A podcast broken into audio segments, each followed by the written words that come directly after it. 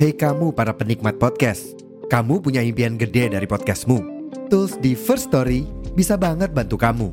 Mulai dari F-Link, Dynamic Audio Insertion, sampai statistik yang komprehensif, semua ada di First Story.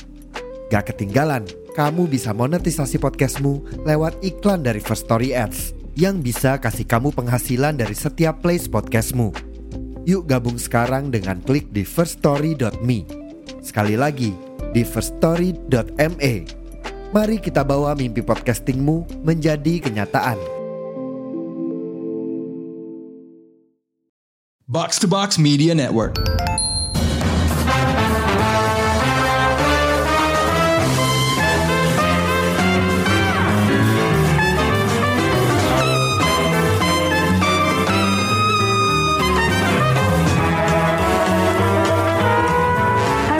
Showbox, kita balik lagi di Anglo Review yang bakal membahas sebuah serial yang baru aja selesai di Disney Plus, yaitu Ahsoka.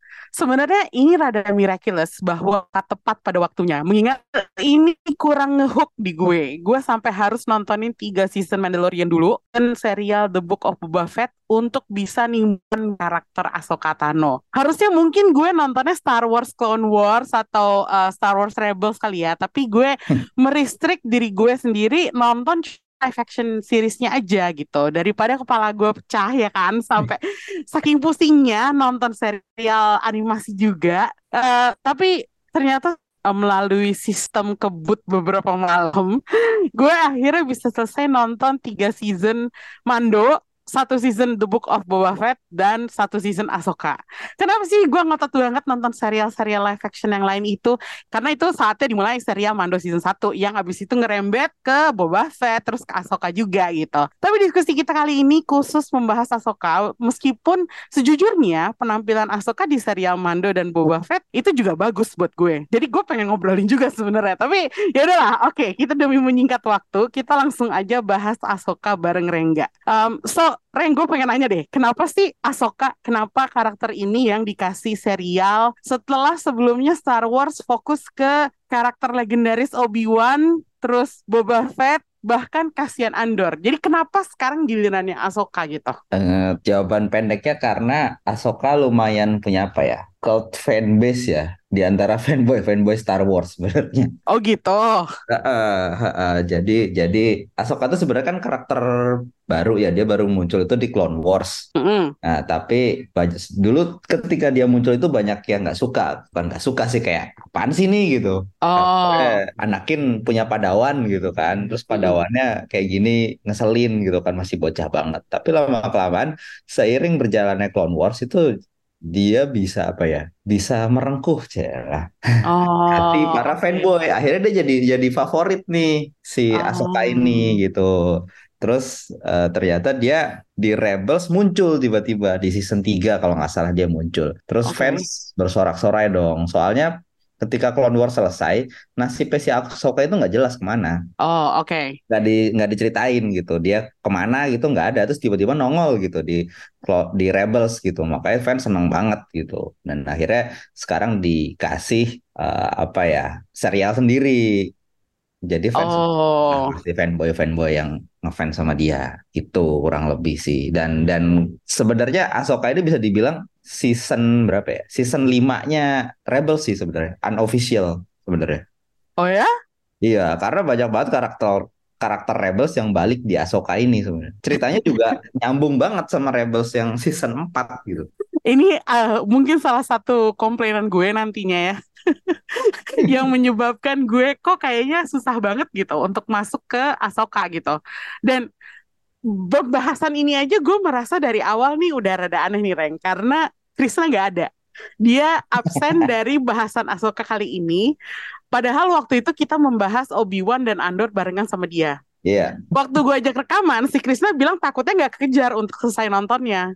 Berarti kok gue nggak bacanya kayaknya problem dia sama gue tuh lumayan mirip. Bahwa kita nggak Hmm. bisa langsung masuk ke serialnya. Gue jujur aja nih, Reng. Gue, waduh, episode 1 tuh nggak ngehook gue. Kalau nggak ada Lost Cat, gue nggak nonton kali. Terus gue kayak baru gue tertarik itu setelah gue nontonin semua seasonnya Mandalorian dan Book of Boba Fett. Hmm. Sejak itu gue baru merasa ada ketertarikan untuk tahu lebih banyak tentang karakter Ahsoka gitu. Dan apa ya? Mungkin karena yang yang kita udah pernah bahas bahwa serialnya nih terjadi di timeline yang kurang lebih satu periode gitu. Jadi gue merasa, oh ini kronologisnya emang kayak gini. Jadi gue harus tahu dulu apa yang terjadi di Mandalorian sama yang terjadi di Boba Fett, baru gue bisa nikmatin Ahsoka gitu. Hmm. Lo lo apakah mengalami hal yang sama atau buat lo gampang aja buat masuk ke ceritanya Ahsoka? Gua bisa gampang karena gue nonton Rebels gitu. Oh, oke. Ya buat orang-orang yang nggak nonton Rebels, apalagi Clone Wars gitu ya,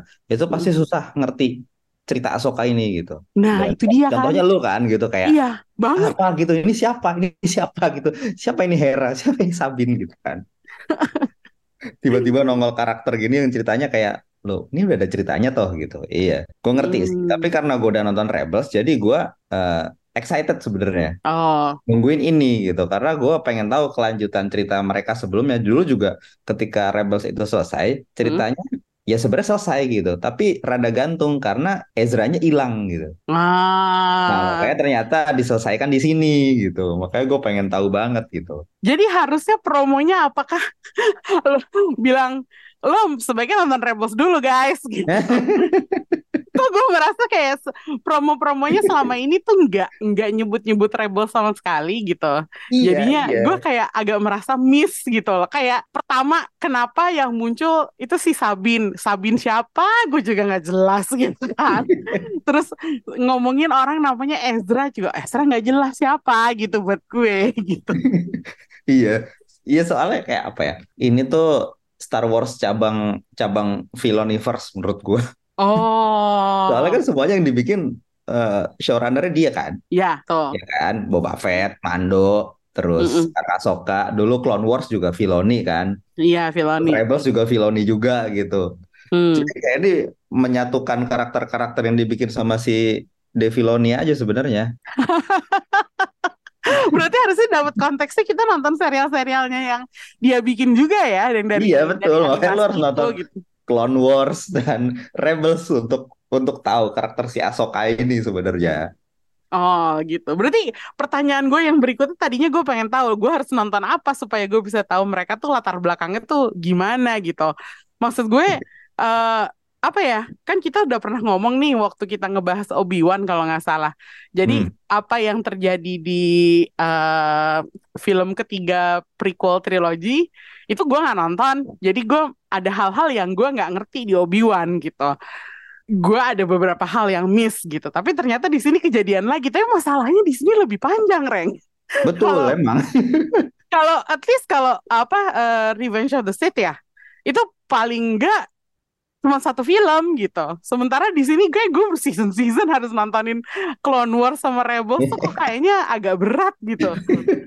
Jadi gimana dong? Iya. Tapi jujur gue Clone Wars sendiri itu nontonnya bolong-bolong. Gue gue gue nonton full karena itu panjang banget kan. Hmm. Terus gue waktu itu juga apa mulai juga telat terus jadi kayak ah masa gue harus nontonin semuanya sih gitu kan enggak gitu dan itu ternyata lore-nya emang panjang banget gitu kalau mau Hmm. dirunut ya jadi gue nonton yang penting-penting aja dan dan gue kurang lebih tahu lah karakternya oh Ahsoka tuh begini begini begini oke gitu Hmm. terus yang tapi yang gue ngikutin banget itu sih Rebels emang gue ngikutin banget 4 season itu jadi kurang lebih gue tahu lah eh, Ahsoka di situ kayak gimana dan untuk di Ahsoka yang serial sekarang banyak Hmm. karakter baru ada ada Hera ada Sabine Mm-mm. itu kalau mau tahu lebih lengkap di eh, Rebels jadi Oh.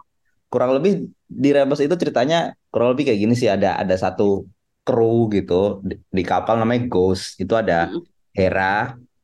Hera Syndulla itu yang ada di yang diperankan oleh siapa Mary Elizabeth eh Mary Elisa- Elizabeth Winstead kan Ah. dia Ahsoka terus ada ada Sabine Wren dia Mandalorian Mm-mm. terus ada Zeb Orelios itu ada dia itu cameo di Mandalorian season kemarin Ah. Kalau lu inget ada si pilot si Carlo siapa Teva ya? Ah. dia sempat ngobrol di kayak di kantin gitu ada Oh ada iya iya iya iya. alien. Iya. Nah, itu Ah, itu oke karakter oke di oke. Rebels itu salah satu krunya Post. Terus ada Jedi namanya ex Jedi sebenarnya kanan Jarus itu udah mati ceritanya. Hmm. Dia itu bapaknya si siapa anaknya Hera Oh Master. dia dia menikah sama Hera. Iya, dia menikah sama Hera tapi mati. Dia ini Hmm. masternya Ezra. Oh oke. Eh, terus ada yaitu Ezra Bridger yang hilang, yang akhirnya ketemu, yang dicari-cari, sama satu lagi si droid namanya Chopper. Nah si Ah. ini beberapa karakter ini pernah ada cameo juga di Rogue One. Rogue One- si Chopper itu pernah nongol di Rogue One, terus si pesawatnya itu sempat nongol juga di Rogue One. Kalau Ah. pernah tahu itu buat si beberapa karakter. Tapi kalau si eh, main villainnya sebenarnya si Thrawn Mm-mm. itu sebenarnya karakter lama banget di di Star Wars ya. Iya, gue baca infonya kayak aduh pusing. Dia pertama kali nongol itu tahun 91 di novel bahkan. Hmm. Sekarang tuh jadi legend sekarang istilahnya kan kalau di Star Wars yang nggak canon. Iya. Itu kok novelnya si Timothy Zahn judulnya Heir to the Empire kalau nggak salah. Hmm. Itu jadi langsung jadi ka- karakter favorit fans juga tuh. Terus Oh. saking favoritnya di retcon di novel baru tahun 2017 kalau nggak salah. Mm-mm. itu di Star Wars Tron kalau nggak salah judulnya. Nah, Oh. terus nongol di Rebels dijadiin villain. Berarti gitu. Rebels banget ya? Iya, Rebels banget. Makanya dia jadi kayak unofficial Rebels season 5 gitu si Ahsoka ini. Kayak gue bilang kan. Semua Oh. karakternya balik. Nah, Ahsoka. ini ini juga yang bikin gue merasa agak ini ya karena di Ahsoka ini ada beberapa karakter yang villain tapi derajat villainnya tuh kayak beda-beda gitu loh. Tadinya tadinya gue pikir di kepala gue si karakternya Ray Stevenson, Balance Call itu bakal jadi villain kuat banget yang bisa ngelawan Ahsoka. Sementara muridnya itu yang si perempuan blondie itu Si Shin. si Shin Hati itu lawannya Sabine gitu. Tapi Ah. ternyata akhirnya dua-duanya tuh kayak nggak berperan sama sekali, malah terus Tron muncul dan nomor duanya jadi si Morgan Elsbeth gitu. Jadi makanya gue kayak merasa ini sebenarnya serial mau menceritakan apa sih gitu. Itu itu pertanyaan gue gitu loh, Reng. Jadi kayak oh ternyata nih ceritanya mengisahkan apa yang terjadi sama Thrawn setelah lama hilang gitu. Hmm. Jadi kayak gue merasa ini buat apa lu bikin villain baru ya kalau kayak gini ceritanya gitu loh. Dan menurut gue sih sebenarnya eh, si siapa Balon sama si Shin itu bukan villain utama sih dari awal. Emang mereka cuma jadi kayak apa ya semacam eh, bidak aja. Oh, Emang emang dari awal kan kita udah dikasih tahu kayak disebut-sebut kan Tron Tron Tron Tron gitu kan. Jadi emang main Hmm. villainnya tetap dia. Tapi jadi kayak emang jadinya slow burn banget sih dari awal kayak Tronnya mana nggak dikasih lihat gitu. Bahkan kita nggak dikasih lihat si Tron itu lagi ngapain di sana gitu. Kita iya kan, kan kayak Thrawn-nya muncul terakhir banget gitu. Iya, episode berapa ya? Eh 6, 6 apa 5 baru nongol kan Tronnya kan. Baru jadi kayak dia main villainnya gitu dan kayak kekuatannya apaan dia cuma admiral doang gitu kan gitu. Bahkan nggak punya kekuatan yang aneh-aneh kayak Jedi atau apa gitu kan. Tapi emang karakter si Tron ini tuh diceritakan dia ini banget, mastermind banget. Jadi kayak dia bisa Oh. memperkirakan apa ya langkah-langkah musuhnya selangkah lebih di depan gitulah kurang lebih Hmm. mengerikannya tuh itu gitu dan si sebenarnya gue juga kurang suka sih sebenarnya kenapa sih balance call ini nggak jelas gitu mau ngapain sih dia Nah, endingnya juga itu kan dia. nggak Lu tahu udah- kan mau ngapain Lu udah udah punya eh, aktor se- sekelas Ray Stevenson yang sayangnya sekarang udah jadi almarhum. itu juga Tapi udah gitu ini salah satu peran terakhir dia kan. betul Tapi bahkan dia nggak dikasih peran yang yang apa ya, yang bermakna gitu loh. Akhirnya jadinya ya udah gitu aja. Dia Iya, punya dia kayak- agenda sendiri dan betul jadinya nggak ngelawan nggak ngelawan Ahsoka. Bahkan dia ya udah terakhirnya kayak dibuang gitu aja. Gue jadi bingung. kayak kayak dia tuh punya agenda sendiri gue harus nyampe ke planet itu gitu tapi kayak sa- udah sampai planet itu ya udah gue punya agenda sendiri nih gue nggak peduli sama Tron sama Morgan Elsbeth gitu kabur aja gitu kan Terus Nah, sisi hatinya juga dibuang kayak terserah lu mau ngapain deh gitu. nah kasihan Terus banget ya sih karakter-karakter nggak ini.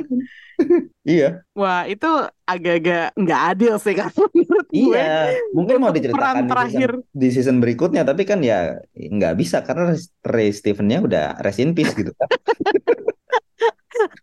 Oke deh, kita tinggalin dulu nih film-filmnya di samping sebentar karena gue pengen ngebahas si Asokanya sendiri.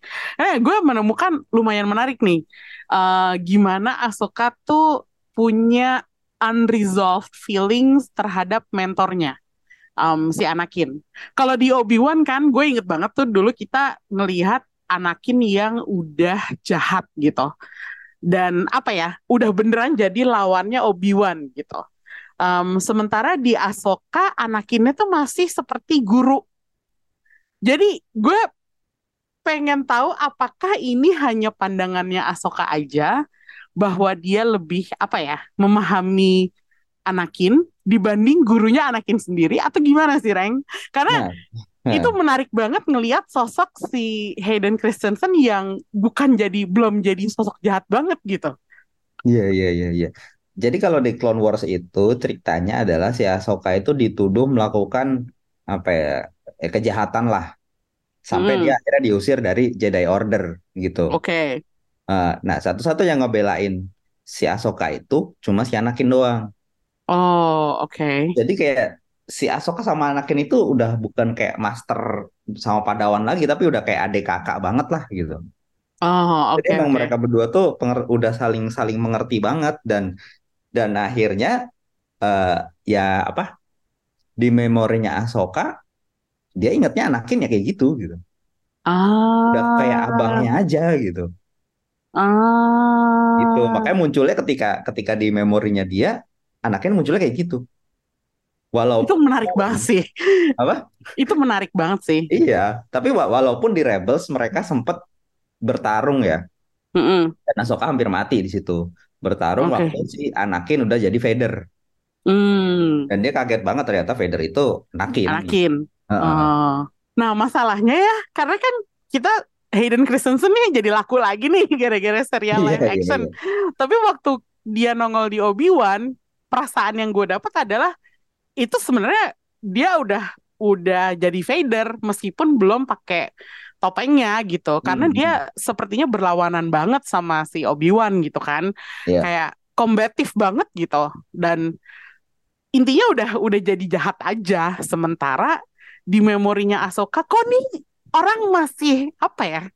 Masih punya eh, karisma gitu. Ada Iya, iya, sisi iya. baiknya gitu. Gue Heeh. gue nggak nyangka loh bakal kayak gitu eh, Anakinnya. Gue jujur aja gue kaget gitu. Terus gue akhirnya melihat Ahsoka dan dari segala flashback yang terjadi di episode berapa ya? Empat ya? Empat atau lima gitu. Heeh. Gue melihat dia karakternya tuh yang lumayan manusiawi gitu. Dalam arti em, dia dia nggak sampai kayak Obi-Wan atau Yoda yang force-nya tinggi banget terus jadinya agak-agak apa ya filosofis gitu. Terus gue sekarang menikmati Ahsoka yang apa ya? Gue menikmati interaksinya dia sama berbagai orang. Kayak contohnya nih ya di Mando waktu dia ketemu pertama kali sama Mando, dia kan nggak nggak yang kayak Jedi Master yang tertutup atau gimana gitu. Dia Hmm. dia mencoba menjawab pertanyaannya Mando dan kenalan sama Grogu gitu si Baby Yoda. Terus ya udah gitu dia nggak berusaha untuk ngatur nasibnya si anak itu gitu. Hmm. Terus waktu dia muncul di Boba Fett, dia interaksinya sama Luke tuh juga bukan sebagai Jedi Master yang all knowing, all powerful gitu. Jadi gue gue suka banget sama kepribadian Ahsoka sebagai apa ya? eh dalam tanda kutip buangan Jedi ya. Iya. Justru dia kok malah jadi lumayan keren gitu. Apakah ini alasannya em, fanboy jadi pada suka sama dia? Eh, nggak juga sih sebenarnya. Dulu ini sebenarnya ke- kepribadian si Ahsoka yang ini tuh baru baru dimunculkan ketika Rebels gitu. Justru. Oh gitu. Eh, jadi kayak dulu tuh masih yang Ahsokanya tuh yang apa ya? Sok tahu terus nyebelin, banyak omong kayak gitu. Versi anak muda ya. Iya, versi anak muda gitu. Tapi tapi justru yang disukai sama fans tuh apa ya selama sepanjang season Clone Wars itu karakternya tuh apa kepribadiannya berubah gitu jadi makin lama makin dewasa gitu. Oh, Nah, jadi sekarang eh, puncaknya di sini. nah Jadi yang ini gue suka kan banget. udah dewasa. Iya, heeh. Terus kan dia jadi kayak kasarnya buangan Jedi gitu. Jadi kayak Grey Ah, Jedi kan. Lu lihat ah, ah. lightsaber warnanya putih gitu. Iya, Jadi dia nggak yang sok wise kayak ala-ala Jedi yang lain aja gitu. Jadi lebih apa ya? Lebih lebih rebels. Salah. lebih rebel. Nggak salah sih, karena kelihatan banget gitu. Gue gue merasa, waduh, kok dia tuh apa ya? eh gue merasa kalau dia jadi gurunya Rey yang muncul di em, trilogi baru itu cocok banget gitu dibandingin dia berguru sama Luke gitu kayaknya kok lebih cocok sama Ahsoka gitu ya lebih modern aja gitu kalau menurut Iya gue iya iya iya. gitu loh Lu kan ini banget masih konservatif banget.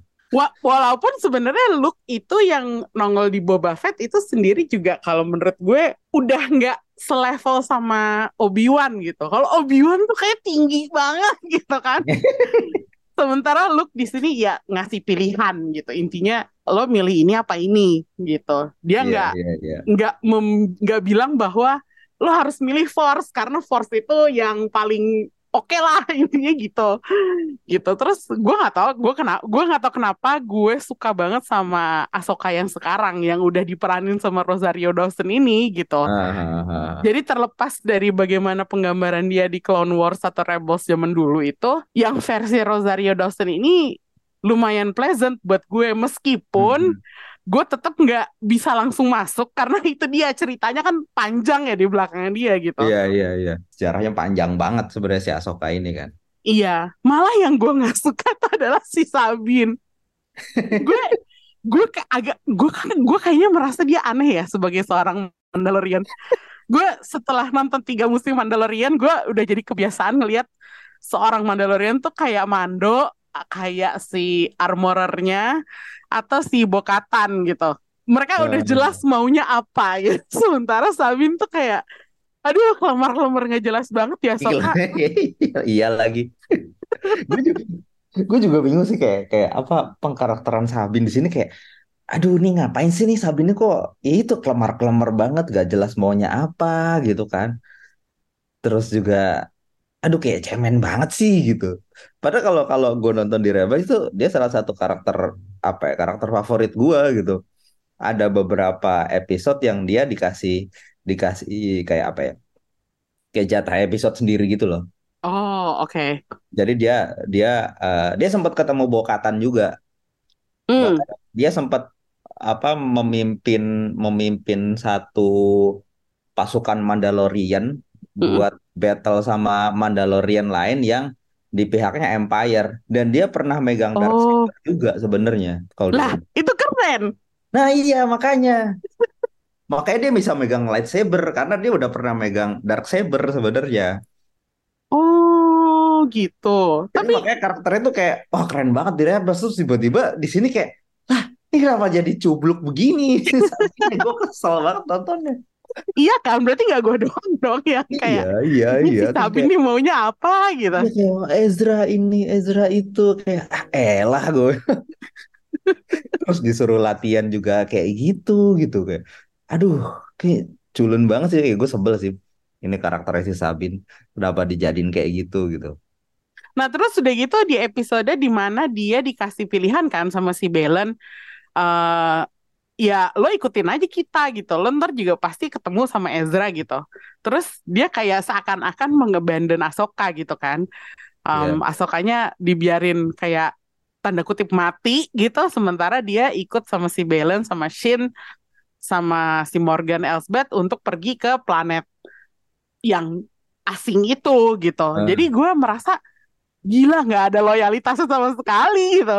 Terus gue kayak "Ha, cuman gini gara-gara dia penasaran sama si Ezra. Itu tuh apa ya? Kok gue keberatan banget gitu. Ada karakter kayak kayak gini gitu. Apalagi disebutnya a Mandalorian gitu. Gue gue nggak nggak apa ya? Gue nggak nggak nggak bisa memahami dan harus apa ya bahkan sampai akhir pun gue nggak mengapresiasi si Sabin gitu Iya sih, padahal padahal gue ini loh waktu pertama kali di casting gue ngeliatnya kayak wah nih cocok banget nih Sabine mirip banget sama di Rebels gitu. ah Tapi begitu udah nonton kayak ya anjing kenapa karakternya begini sih gue gue mengerti sih kenapa sih Sabin kayak pengen banget balikin Ezra gitu. Soalnya kayak Ezra tuh udah kayak saudaranya dia gitu di kalau di eh, Ghost Crew itu hmm sebaya kan mereka jadi kayak ini banget lah deket banget gitu. Tapi ya nggak gitu juga gitu. Dan gue sebenarnya penasaran background story antara si Ahsoka dan Sabin gitu. Tapi itu balik lagi masalahnya nggak diceritain kan. Diceritain cuma kayak lewat si Huyangnya ngomong gitu. Si Ahsoka takut kalau si Sabin ntar eh, begitu udah jadi Jedi jadi apa? Jadi jahat gitu kan kasarnya gitu gitu. Tapi itu oh tetap nggak menjawab kenapa hubungan mereka begitu buruk gitu loh. dan Itu nggak diceritain juga di Rebels nggak diceritain. Soalnya jadi jadi kayak di oh endingnya Rebels itu eh scene-nya tuh si siapa? Si siapa? Si Sabine naruh helm Mandalorian, Mm-mm. ditaruh terus dia jadi kan si si apa pedang lightsaber si Ezra itu dikasih ke Sabine kan. Mm-mm. Jadi dia si Sabine naruh helm Mandaloriannya terus dia ngebawa lightsaber Sabine terus pergi sama si Ahsoka gitu. Kayak mau Mm. berburu gitu seakan-akan sama si Ahsoka dan itu kan benar terjadi kan. Mm-mm. Terus di opening opening si Ahsoka ini kita kita lihat si Sabinnya udah nggak sama Ahsoka gitu. Bahkan lightsabernya udah ditaruh di mana entah tahu gitu kayak di gitu kan. Terus kayak kayak itu rongsokan gitu gitu loh. Iya, heeh. kayak apa yang terjadi gitu. Kita nggak dikasih tahu kenapa mereka break up gitu loh. Itu hmm yang sebenarnya gue kurang suka juga gitu. Kenapa nggak dikasih penjelasan gitu kayak apa kayak kasih flashback atau apa gitu kenapa mereka eh, pecah gitu. hmm Ya, itu menarik ya. Padahal kan hubungan master sama padawan itu harusnya kan sesuatu yang apa ya, yang spesial gitu. Contohnya Iya, kayak iya, si iya. Anakin sama Ahsoka itu kita malah lebih tahu tentang mereka daripada tentang Ahsoka dan Sabine gitu. Jadi makanya gue merasa ini konteksnya ada yang hilang deh nih. Kayak Betul, si betul, Sabine, betul. Sabine tuh nggak belum sepenuhnya kebentuk gitu. Dan kita di sini disuruh percaya bahwa dia tuh eh, strong female character yang Iya, yang kuat banget gitu. Itu gue gue nggak percaya sih di serial ini iya kayak betul. miss aja buat gue. Karakternya jadi dua dimensi kayak motivasinya cuma Ezra aja udah gitu. Iya itu aneh banget tuh sumpah. Sayang banget padahal itu kayak, aduh sayang banget itu karakternya Hmm. disia-siakan. Terus gue pengen ngomongin endingnya nih Reng. Yang gue juga buat gue rada-rada nggak enak ya endingnya. Kayak nggak konklusif gitu. Nih tronnya kabur. Terus oke Ezranya balik. Tapi terus Ahsoka, Sabine sama Huyang kayak terdampar gitu. Terus tadi kita udah ngomongin Baylan dan Shin juga nggak jelas nasibnya gitu. Ini gimana sih kita harus menginterpretasikan ending ini? Gue kayak merasa ini belum selesai sama Iya, sekali. betul. Kayak eh, 8 episode itu nggak cukup. Iya, ah. sebenarnya gue juga nggak jelas sih sebenarnya itu kayak, nih endingnya kenapa begini ya gitu loh. Mm-mm. Ah, ya udah Ezra-nya balik bener gitu, balik ke galaksi far far away gitu. Tapi kan si Ahsoka, Sabine sama Huyangnya terdampar justru gitu kan. Mm-mm. Terus eh endingnya kan kayak si Baylannya ada di atas patung apalah itu gitu kan. Ha-ah. Gue juga ngerti sebenarnya, cuma ternyata gue mencari tahu kan. Mm-mm. Ini apa sih begini? Ternyata itu jawabannya ada di Clone Wars. Balik lagi. Ah, jauh banget. Makanya kayak anjing ini kalau orang yang nonton Clone Wars pasti kayak ya apaan sih gitu kan gantung. Yang ngerti cuman Dave Filoni doang gue rasa. Betul. Kayak ini kayak kejauhan deh nariknya gue bilang. Jadi kayak diceritain si patung-patung gede itu ada hubungannya sama apa sih judulnya? Eh, Ininya tuh namanya On the Mortis God. Eh? Jadi si, si, si Apa itu? patung gede itu gitu. Si patung gede apalah gitu. Jadi itu kayak simbol something something gitu. Jadi si Mortis God itu ada bapaknya, terus ada The Sun sama satu lagi The The Sun tuh yang kan patungnya ada tiga tuh kalau nggak salah. Ah, ah. Yang satu lagi hancur itu The Daughter katanya. Hmm. Jadi kayaknya entah itu punya kekuatan-kekuatan apa kayak si Balance Call dipanggil ke situ oleh kekuatan apalah itu untuk membangkitkan sesuatu lah. Intinya kayak gitu sebenarnya. Entah Tapi Tronnya kabur tetap. Tronnya tetap kabur dan dan dan ini ini ini kayaknya eh kayaknya Tron bakal jadi apa ya main villain di filmnya De Filoni. Ah, ini yang gue juga penasaran nih. Yang gue denger kan katanya si Dave Filoni tuh mau bikin filmnya eh yang ngegabungin ceritanya Mando, Boba Fett sama Ahsoka ditutup di film itu gitu. Iya, betul. Instead of dia bikin Ahsoka season 2 atau Mando season 4. Bener nggak? Iya. Itu rumornya kan? Betul dan itu bukan rumor sebenarnya emang udah pasti kayaknya kejadian. Makanya itu jadi Oh, gitu. Filoniverse ini.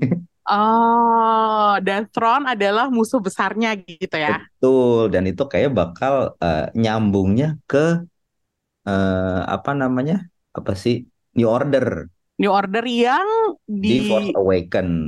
Iya, karena ini kan periodenya adalah di timeline eh, Star Wars sebelum kita masuk ke Force Awakens kan. Iya, betul. Jadi yang yang Snoke yang kita lihat di Force Awakens dan terus-terusnya itu em, itu belum belum muncul kan sekarang ini. Kita Belum. belum tahu Ah. gitu intinya gitu. Iya. Jadi filmnya itu bakalan eh, menjelaskan apa yang terjadi di prequel The Force Awakens gitu. mungkin ya, mungkin. Ah, Nya bakal jadi kayak eh, jembatan ke situ. oke. Batani. Jadi kayak ngisi ngisi apa ya? Ngisi void yang nggak ada nih, yang dipertanyakan semua orang kok tiba-tiba ada apa sih New Order gitu kayak gitu kan. Mungkin Hmm. kayak mengisi mengisi itu gitu. Oh, Kita oke. ini.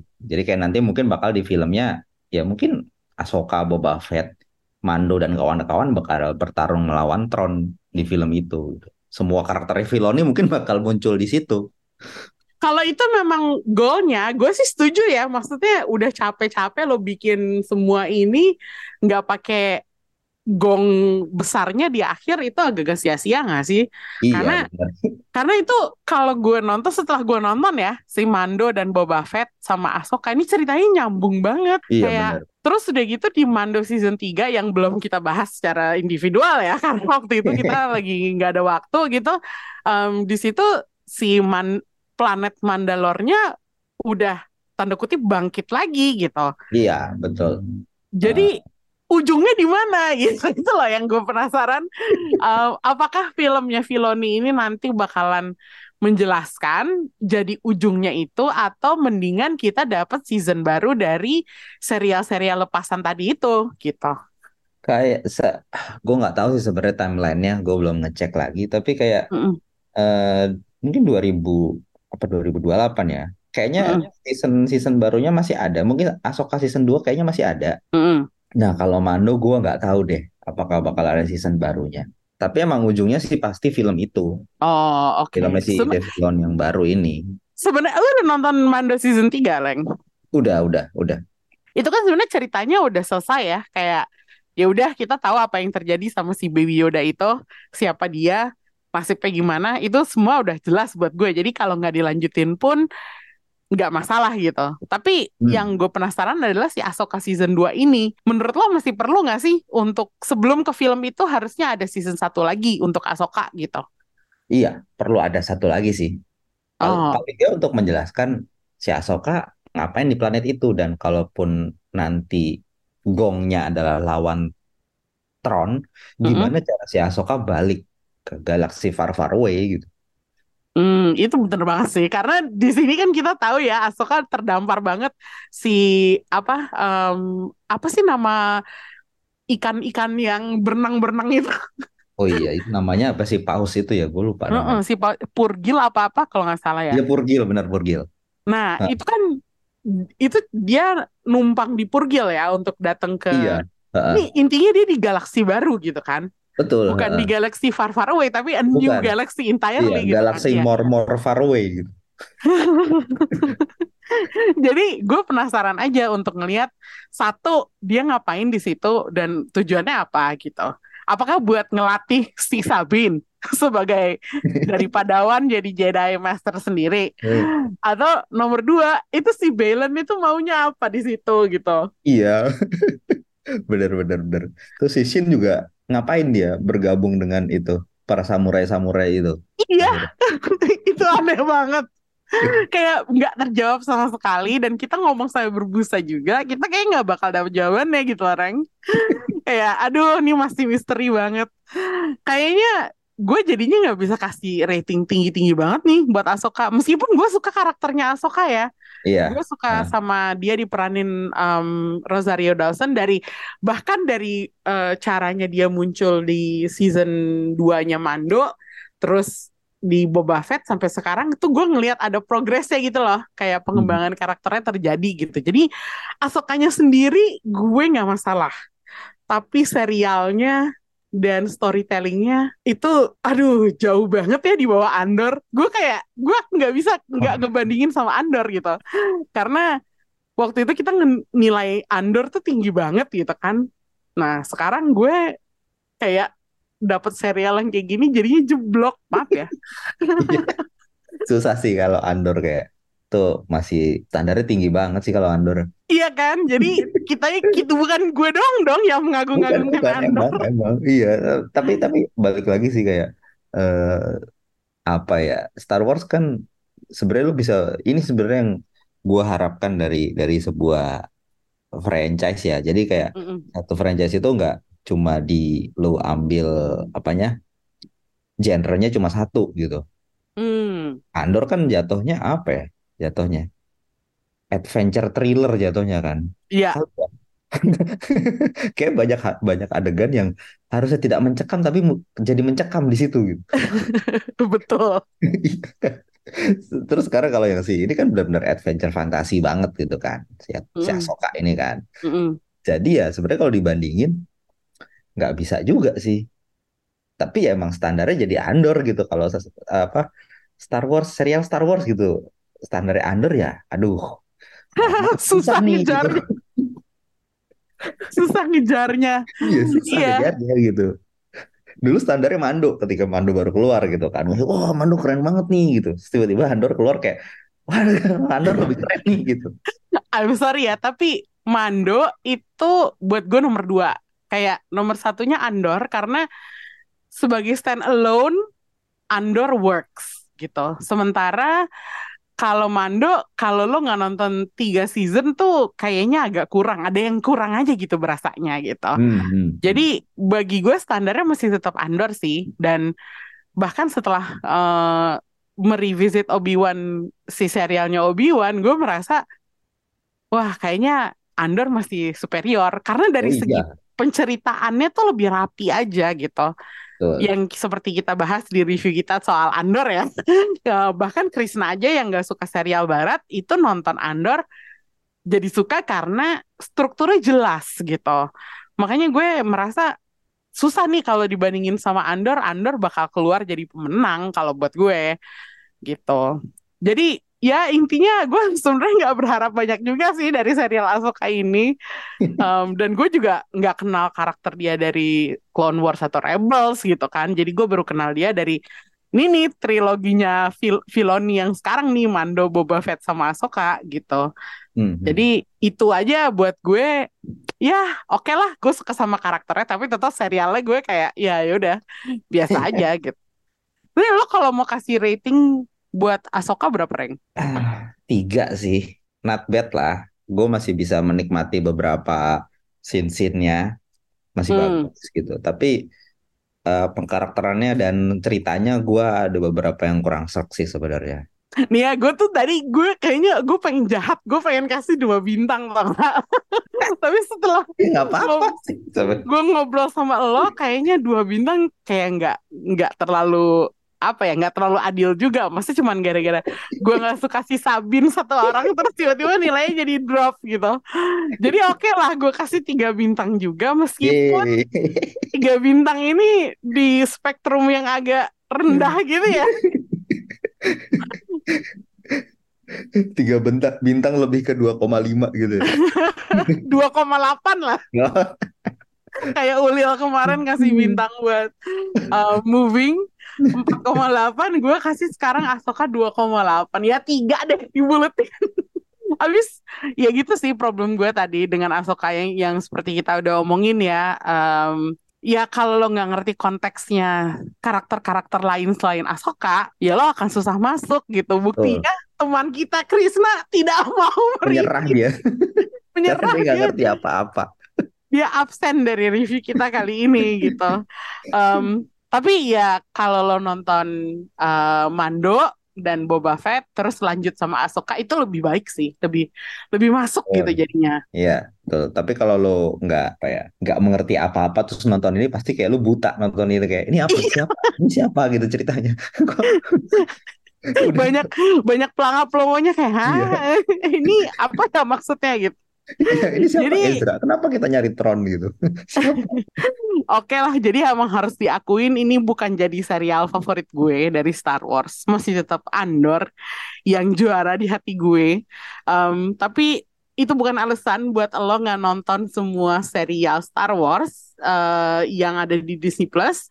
Nontonlah semua serial-serial yang ada di Disney Plus. Uh, bahkan Clone Wars atau Rebels juga mendingan lo nonton dulu deh sebelum lo nonton Ahsoka biar nggak bingung gitu. Uh, abis itu kalau ada waktu Mando season 1, 2, 3 dan Boba Fett ditonton juga sekalian gitu. Jadi biar lengkap lo tahu siapa itu Ahsoka Tano gitu. Um, dan jangan lupa catch up ya sama film-filmnya juga, terutama Rogue One. Gue lagi-lagi akan mempromosikan Rogue One sebagai uh. film Star Wars favorit gue. One of um, the best. betul betul. Um, thank you udah dengerin and may the force be with you.